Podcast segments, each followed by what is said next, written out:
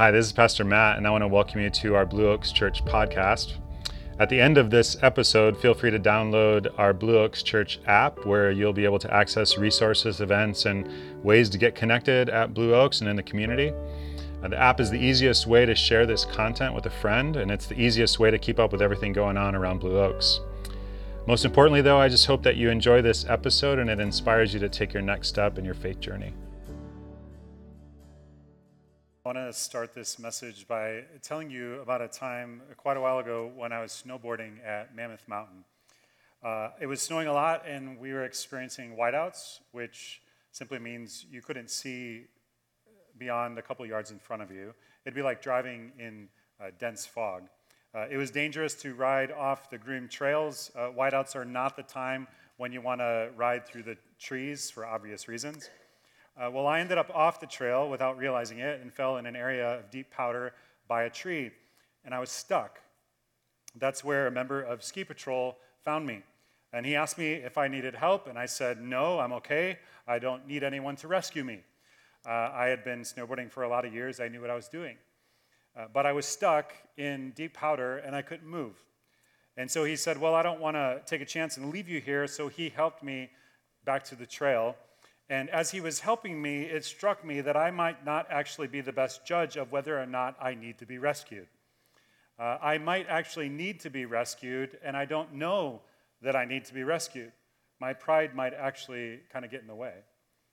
Well, I want to walk to, I want to talk today on Christmas Eve about how Jesus comes to rescue people, uh, but sometimes people think they don't need it.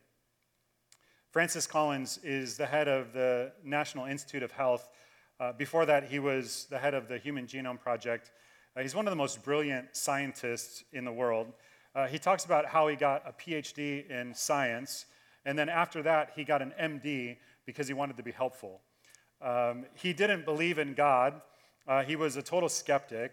Uh, he would talk to elderly people in the rural South, uh, not nearly as educated as him, uh, but they had kind of a peace. Uh, they were able to face suffering and And they had a hope that he didn't have.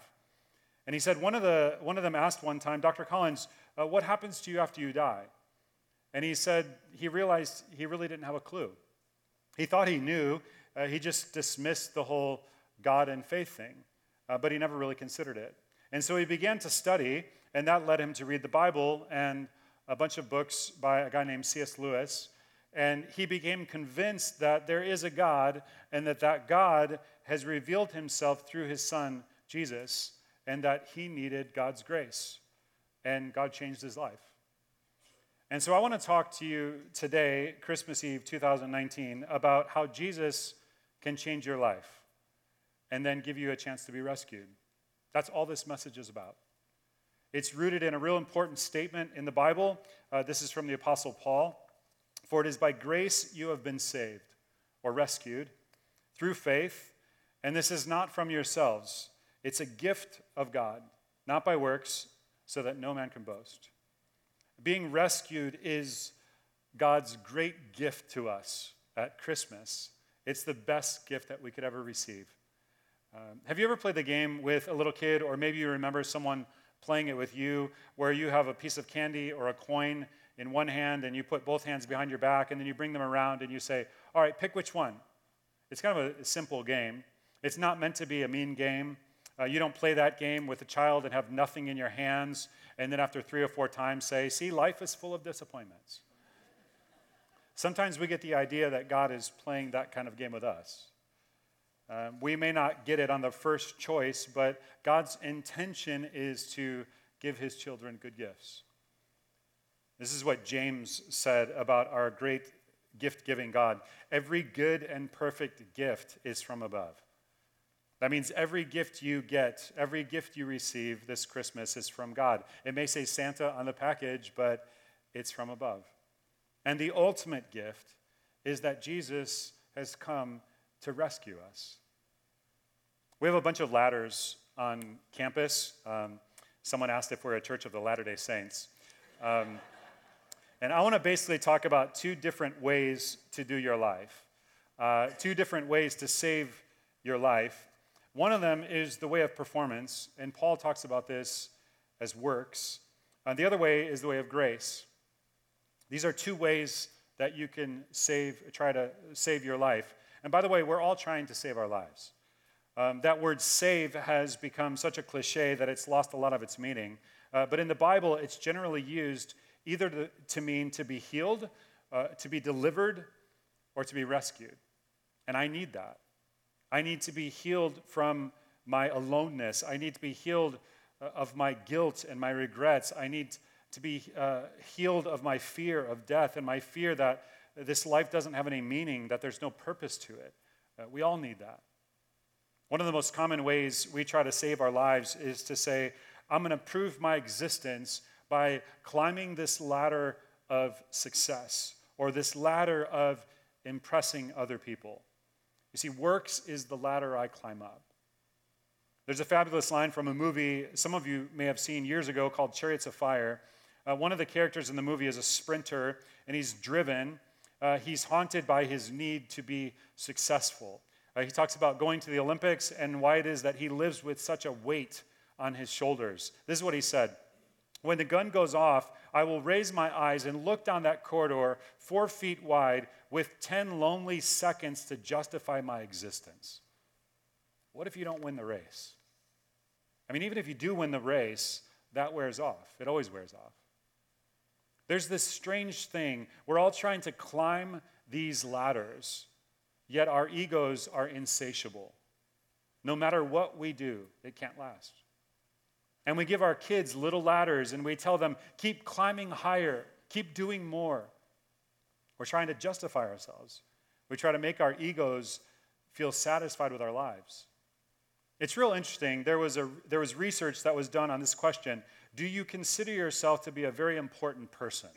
And that's part of our lives. That's part of trying to save our lives. In nineteen fifty, twelve percent of everyone in America consider themselves to be a very important person. Now, just turn to the person next to you and take a quick guess. Um, do you think that number went up or down by the year two thousand, and by how much? Just tell the person next to you. Take a quick guess.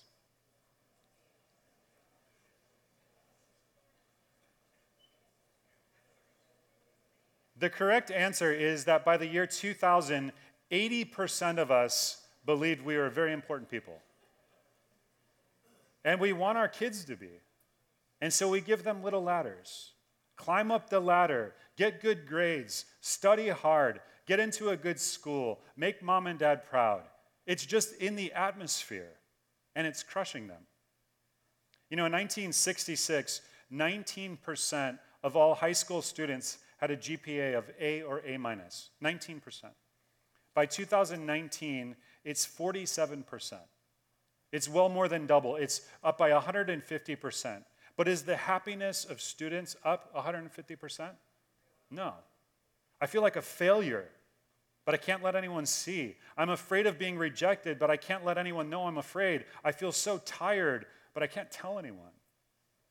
We'll end up putting a number of things on top of that ladder and trying to climb to it. We'll put our success, we'll put our well-being, we'll put our ego, our comfort, some relationship. Whatever I put there, that's what I devote my life to. And I become enslaved by whatever I put on top of that ladder.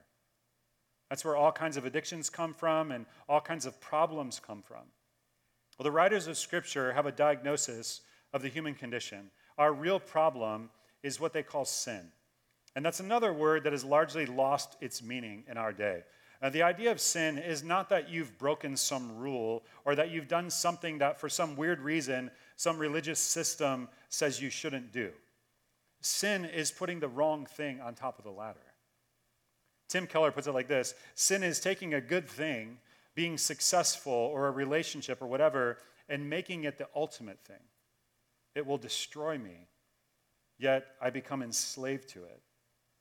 One of the problems with sin is it gets inside of me, and I'm not even aware that it's inside of me. It makes me mess stuff up, and I don't even know that it's there. A little over ten years ago, I was doing student ministry at a church in San Diego, and I had a team that I would meet with monthly to plan out the high school services. And one time we were watching a service, we were critiquing it, and when we got to the message, I noticed that I shook my hand to adjust my watch. Um, and I didn't even know I was doing it. I didn't even know how distracting it was.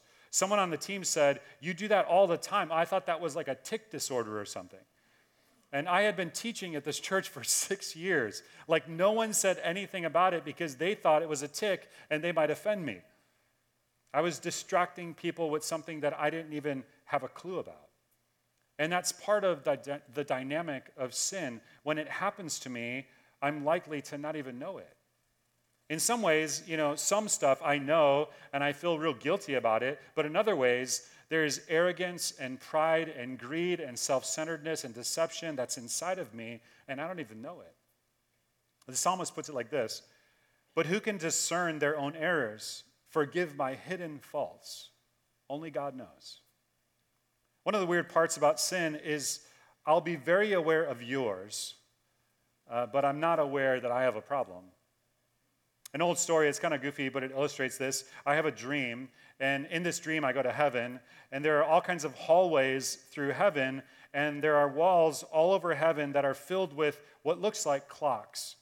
And underneath all of these clocks is the name of a human being on earth. And I asked Saint Peter about it, and he says, those are actually sinometers. Everyone has one. Every time you sin, your sinometer gives a little tick. And then I walk around looking for everyone's sinometer. You know, there's Joe Hartley, our executive pastor. And after thirty seconds, you, he, you, hear, you see this tick. And then after twenty seconds, another tick. And I'm kind of surprised. And then there's Scott House. It's like ten seconds, tick, five seconds, tick. And then there's my wife's sinometer, and it's going like tick, tick, tick, tick, tick. And I'm kind of disturbed by that. All of you people, it's like everyone has a sinometer. And I find everyone's sinometer except mine. And I can't find one for me, and I'm quite excited about this. And so I go to Saint Peter, and I say, does this mean what I think it means? Does this mean I'm not sinning anymore? And he said, are you kidding? They keep yours in the office. They use it as a fan. Who can discern their hidden faults? It's easy to see in other people. You see, sin is not breaking rules. It's putting the wrong thing on top of the ladder. It's climbing the wrong ladder.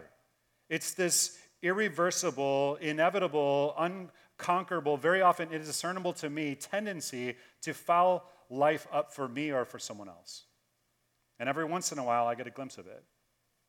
I was thinking about a time when I was in high school, and I wanted to climb the ladder. I wanted to get really good grades. And I was taking a test, and this wasn't the first time that this happened for me, but there was a girl sitting next to me, and she was real smart, and so I looked over at her paper to see how she answered a question. Only this time, the teacher saw me and asked me to stay after class.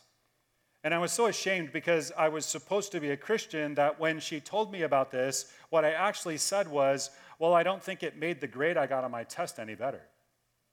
I mean, I couldn't say, yeah, that's me, I did it, I'm a cheater. I was thinking about a time I was playing in a beach volleyball tournament, and we had a judge making calls at the middle of the court by the net. Uh, he wasn't calling the balls in or out, but he was there to arbitrate if there was any dispute. And the team we were playing had a ball that was just inside the back line, but my body was blocking it so that no one could see it, and so I called it out, and no one disputed it. But later after the game, when I saw the judge, he looked at me, and I could tell he knew. And that was a lot of years ago, and I still remember that. I still remember the shame that I felt. And I'll tell you what I don't remember. I don't remember how many other times I lied or cheated and no one noticed. And then I think there is a God, a holy, perfect God, and I'm going to stand before him one day, and he knows it all. That's the reality of who I am. That's the reality of who you are. That's who we are. This is our problem. One of the human tendencies is to think, well, I can handle that. I can take care of that. But Paul talks about the, the idea that we are not saved by works. In Paul's day, a lot of people, for a lot of people, the latter was kind of a religious one. Uh, even in our day, a lot of people think whether or not we even believe in God, there are good people and there are bad people, but I'm one of the good people. How do you know? Like, well, I go to church sometimes. Well, I, I read the Bible sometimes. I give money sometimes. Like, I'm not as bad as someone else. And I'll compare myself to someone else who is worse than me. Uh, they're the real bad ones. And I'm doing okay. You know, I've climbed the ladder high enough. I'm okay. It's very interesting. Uh, I was reading a couple weeks ago, uh, another thing a lot of people do, a lot of people in the Bay Area, is to say, well, I am a good person because I embrace the right ideology. I'm opposed to intolerance. I'm opposed to bigotry. I'm opposed to militarism. I'm opposed to injustice. I'm opposed to corporate greed. You know, there are bad people who aren't. It doesn't change the tendency I have to foul things up. A lot of people in the Bay Area believe technology is going to save the human race, that we're just going to get smart enough and clever enough and have enough apps that there's going to be more and more education and more and more affluence and more and more opportunity. But I'll tell you something. No one yet has invented an app that will correct the human heart from the tendency to foul up, lie, cheat, deceive, be greedy, or betray. There is no app for that one. And into all of this, into the mess, the darkness that is my life and yours, comes Jesus. And he brings grace. Let's talk about grace now. This is not works. This is not saving yourself. This is not being good enough. This is not pretending like there is not a sin issue. Grace is not a ladder I climb up. Grace is the ladder that Jesus climbed down. Jesus says, now the offer of being forgiven of all of your sin and being given a new start and having a purpose in life and a hope beyond death comes to you as a free gift. There's nothing you can do to earn it. Jesus would tell all kinds of stories about this. One of them is found a number of times in the Bible, and this is kind of an account of it uh, from a book I love by Philip Yancey called What's So Amazing About Grace? Uh, this is what Yancey writes. One of Jesus' stories about grace made it into three different gospels in slightly different versions. Uh, my favorite version, though, appeared in another source entirely, the Boston Globe's account in June nineteen ninety of a most unusual wedding reception. Accompanied by her fiancé, a woman went to the Hyatt Hotel in downtown Boston and ordered the meal. The two of them poured over the menu, made selections of china and silver, pointed to pictures of flower arrangements they liked. They both had expensive tastes, and the bill came to thirteen thousand dollars. So that's thirty years ago, so it would be like forty thousand dollars or fifty thousand dollars today. After leaving a check for half of the amount as a down payment, the couple went home to flip through the book of wedding invitations. The day the invitations were supposed to hit the mailbox, the potential groom got cold feet. I'm just not sure, he said. It's a big commitment. Let's think about this for a little while longer.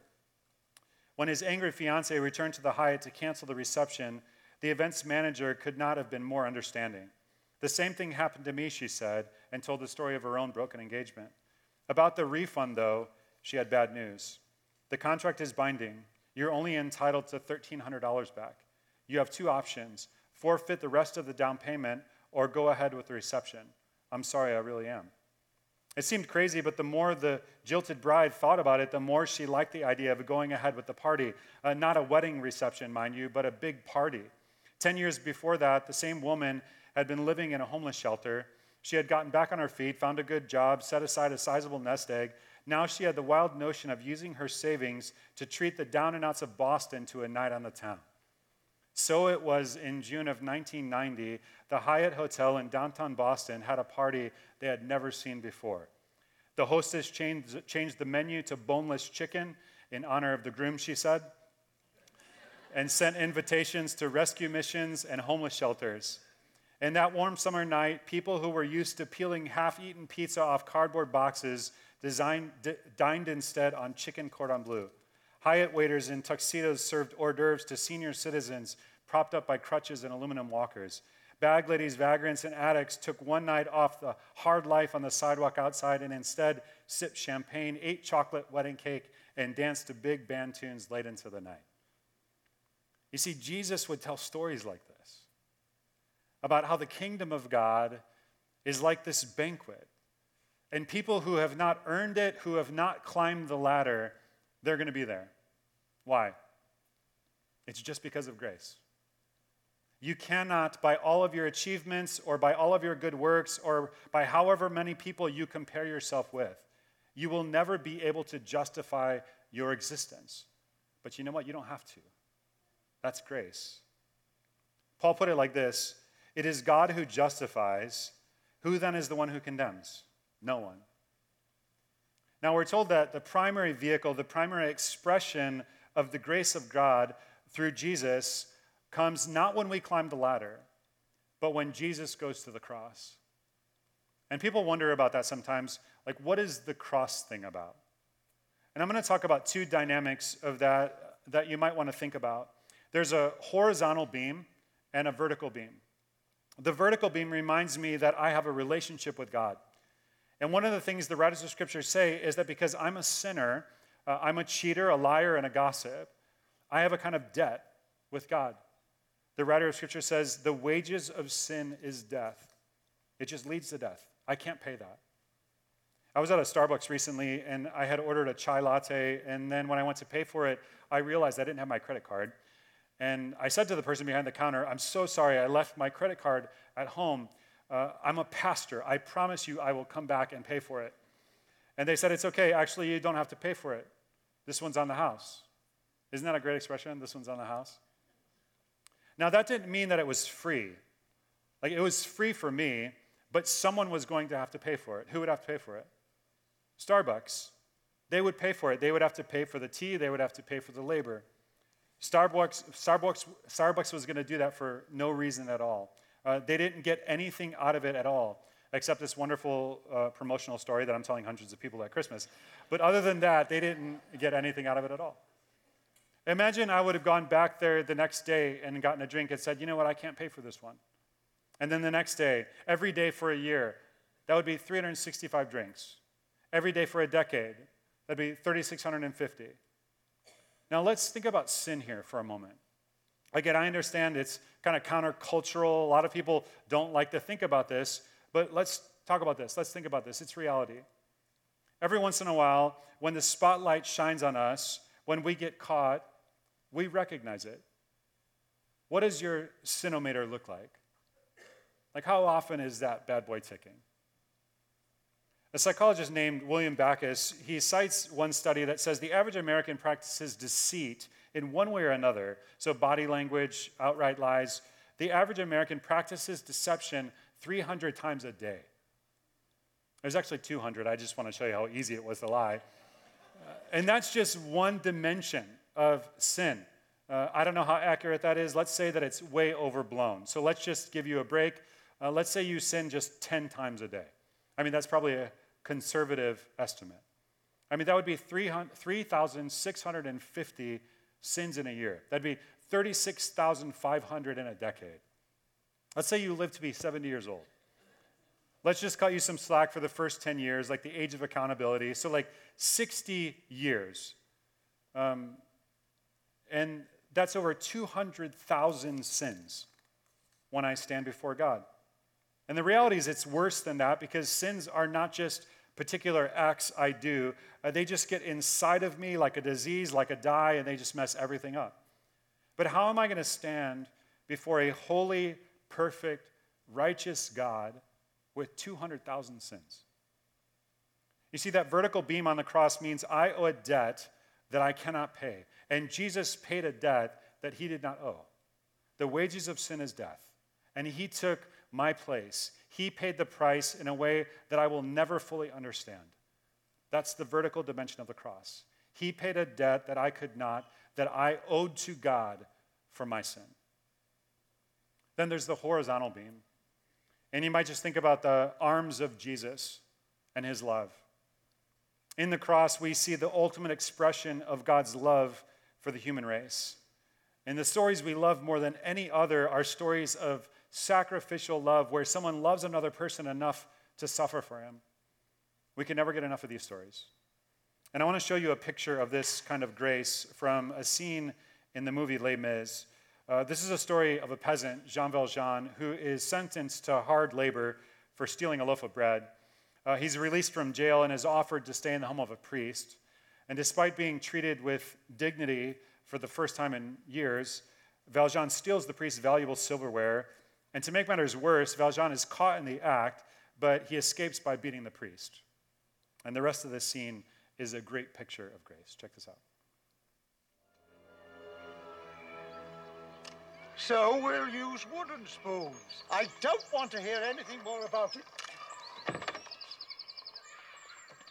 I'm sorry to disturb you. You caught him. But I had my eye on this man. Oh, thank God.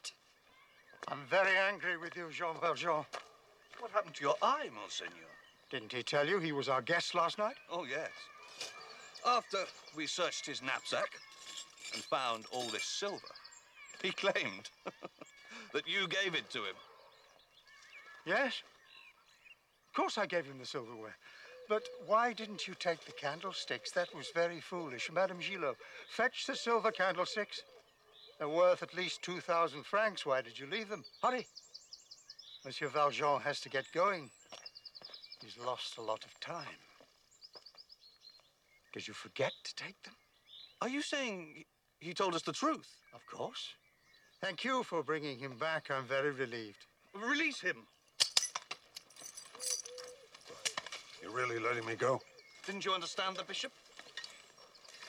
Madame Gillot, offer these men some wine. They must be thirsty. Thank you.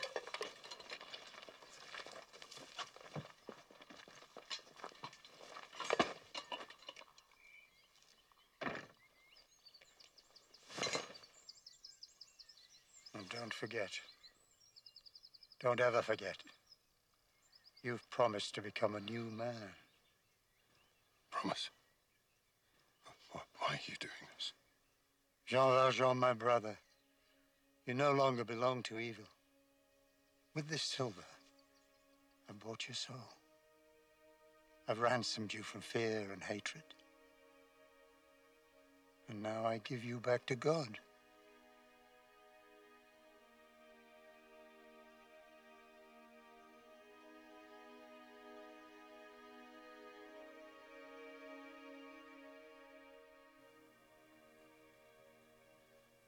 You see, Jean Valjean was saved by grace, and that's the cross.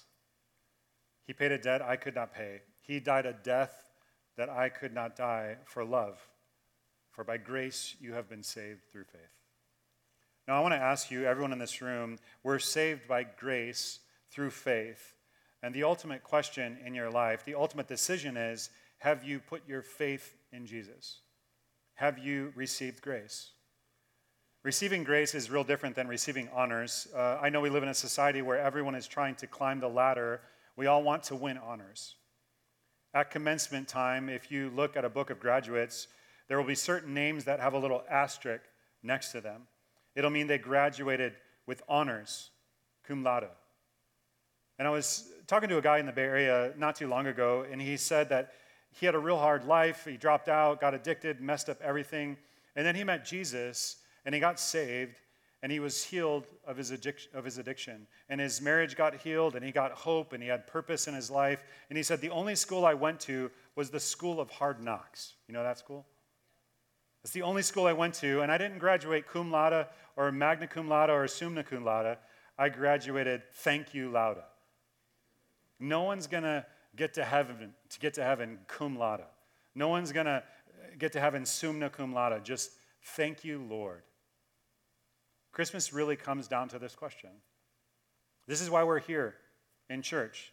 This is the most important reason we're here, to help people meet Jesus and to be rescued from this tendency I have to foul things up, to, depray, to betray my most important values that have separated me from God. And I have to tell you, the writers of Scripture are very clear about this. You cannot be good enough. You cannot try hard enough. You cannot climb high enough. You cannot compare yourself to enough other people. You can't give enough. You can't t- attend church enough. But you can humble yourself, and you can ask. And my question now is, are you willing to say, I'm going to get off the ladder of whatever it is that I've been trying to climb. I'm going to say no to whatever idol or to whatever it is that I've been putting on top of that ladder. I'm going to come to the cross, and I'm going to acknowledge.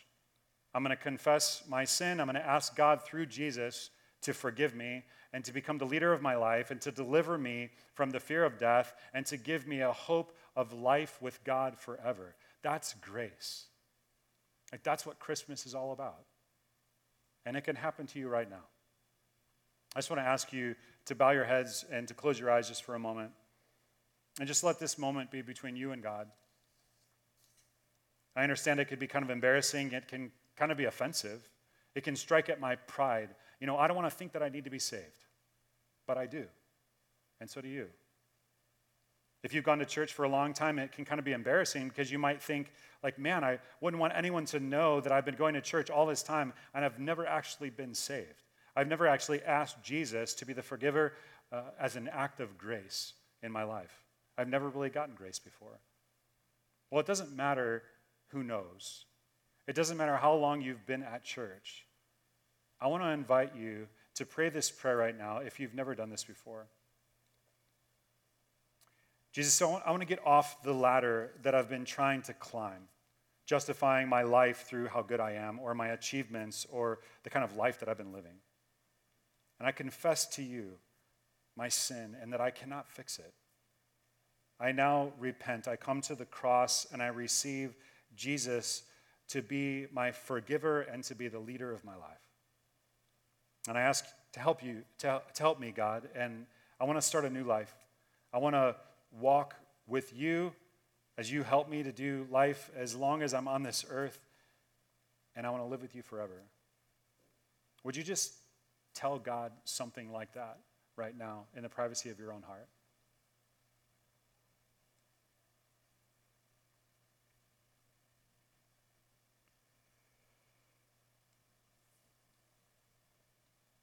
God, I just want to thank you for being a grace-giving, sin-forgiving, death-defeating God. And we thank you, we thank you especially for the, the gift of your son, Jesus. And we pray this in his name. Amen. Now, it can help to indicate that. So if you prayed that prayer for the first time today, I just want to ask you to tell someone about it. Uh, tell someone today. All right, the last thing we're going to do uh, today is we're going to sing one more song. We're going to sing Silent Night. And I'm going to ask you to stand with me. And a tradition we have here at Blue Oaks with this song is you probably came with someone that you love, maybe a family member or a friend, and I'm just going to ask you to take some time during this song and tell them you love them, or tell them you're glad you get to spend this Christmas with them. Uh, we don't want this season to go by without saying some of the things that uh, we really need to say. So take some time and do that, and then join in and sing Silent Night with us. Hey, once again, thanks for listening. We hope you found something in this week's message to take away and apply to your life this week. Uh, if you live in the Bay Area, we would love to have you join us for one of our weekend services. We meet on Sunday mornings at eight forty-five, ten, and eleven fifteen. Uh, for directions or information about what we have for you or your family, your students, you can go to blue oaks dot church or download the app today.